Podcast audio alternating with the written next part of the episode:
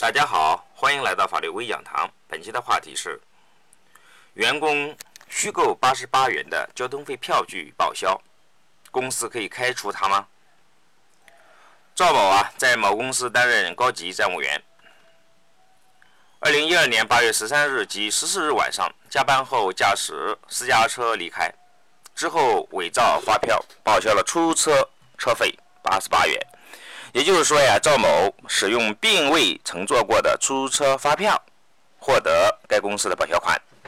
公司认为他的行为严重违反了公司的员工手册以及差旅费和招待费用的相关规定，于是与他解除了劳动合同。该事件呢，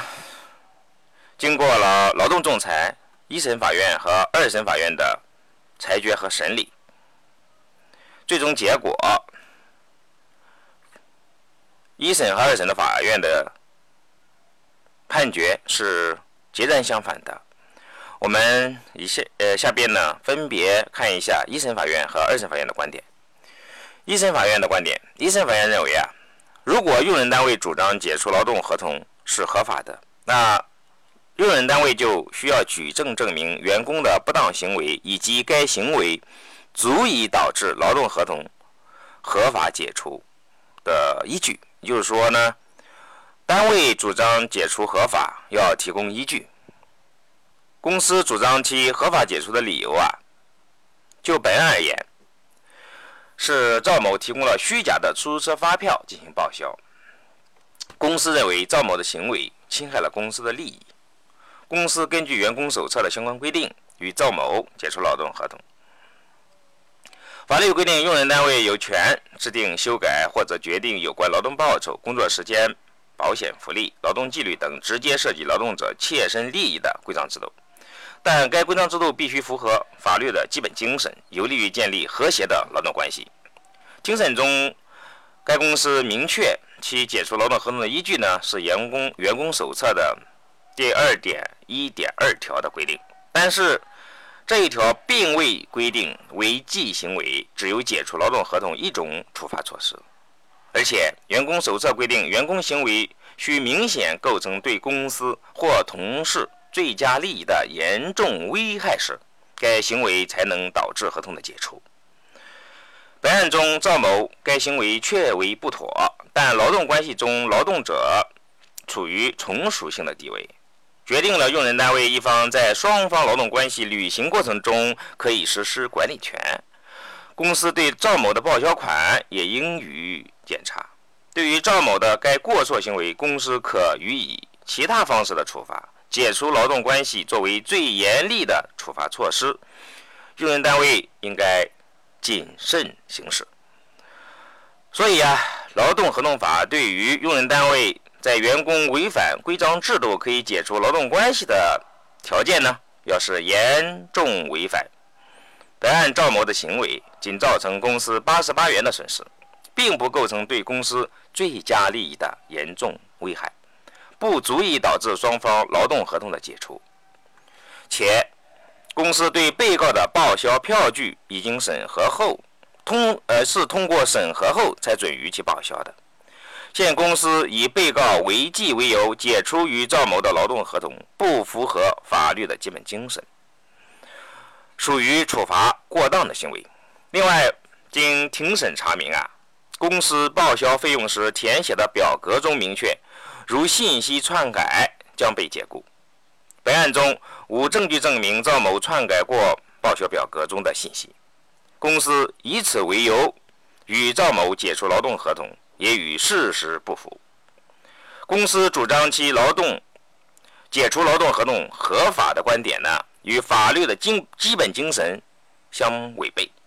法院不予支持。赵某主张原告，也就是本案的公司违法解除劳动合同，并要求公司支付经济赔偿金的诉请，法院予以支持。那么二审的法院的观点呢是这样的：二审法院认为啊，劳动者与用人单位缔结劳动关系后，在与用人单位劳动关系存续期间，对用人单位负有忠诚义务，应当遵循诚实信用原则。本案中，这个赵某对公司的忠诚义务以及诚实义务呢，是其作为该公司员工的最基本的职业操守，不需要再以任何形式加以明示或约定。然而，根据本案查明的事实以及赵某的自述，赵某于二零一二年八月十三日、十四日，以不诚实的方法，即使用过并未乘坐过的出租车发票，获取该公司的报销款。这一结果呢，是任何用人单位所不能容忍的，也违背了劳动者对用人单位应当忠诚诚信的基本原则。劳动者的此类行为，对用人单位所造成的危害后果，根本无法也不应当。以数额大小来衡量，在此前提下，某公司对赵某的解除行为是合法的，也不需支付经济赔偿金。好的，下面我们分析一下一审和二审法院的观点。对于本案一审、二审法院的观点，听起来呢，好像都有道理。但是根据一般法理啊，要穷尽法律规则才能够适用法律原则。一审法院是根据劳动合同法的法律规则，二审法院是根据呢法律原则。而诚实信用原则呢，它是属于法律原则的。作为法律规则的劳动合同法第三十九条规定了用人单位解除劳动合同的条件之一是严重违反用人单位规章制度。而本案的赵某使用并未乘坐过的出租车发票获取该公司的报销款的不诚信行为，到底是否严重？可能不仅仅涉及的是法律判断，更涉及人们的道德观念。如果能够认定赵某在本案中的不诚信行为属于严重违反公司的规章制度的行为，则二审法院采用法律原则判案，其实与。劳动合同法三十九条法律规则所规定的内容是一致的。也许有人认为啊，在当今社会贪污受贿、虚开发票报销普遍存在的情况下，赵某的行为似乎属于可容忍的行为。但是，另一方面，法律的功能啊，具有很强的指引作用。二审法院如此判断，虽然似乎有些超出现实，但是毕竟有些所谓的现实。并不符合法律的要求，这也表现出来了法律应然和施然之间的矛盾。无论如何，法律也确实不应该过多的考虑实然，而过低的降低对应然的要求。简单的说，正是由于法律存在这种看起来超出现实的要求，人们才能越来越接近法律应然的要求。另外，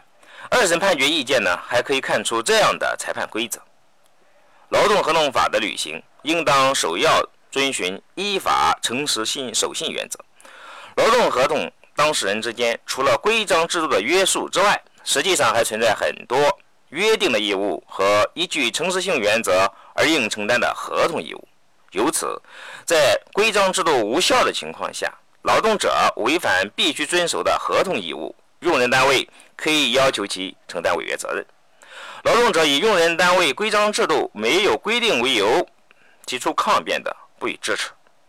这个裁判规则其实并不是本院二审法院自行创设的，其实早在2009年，上海市高院就以司法文件的形式发布了关于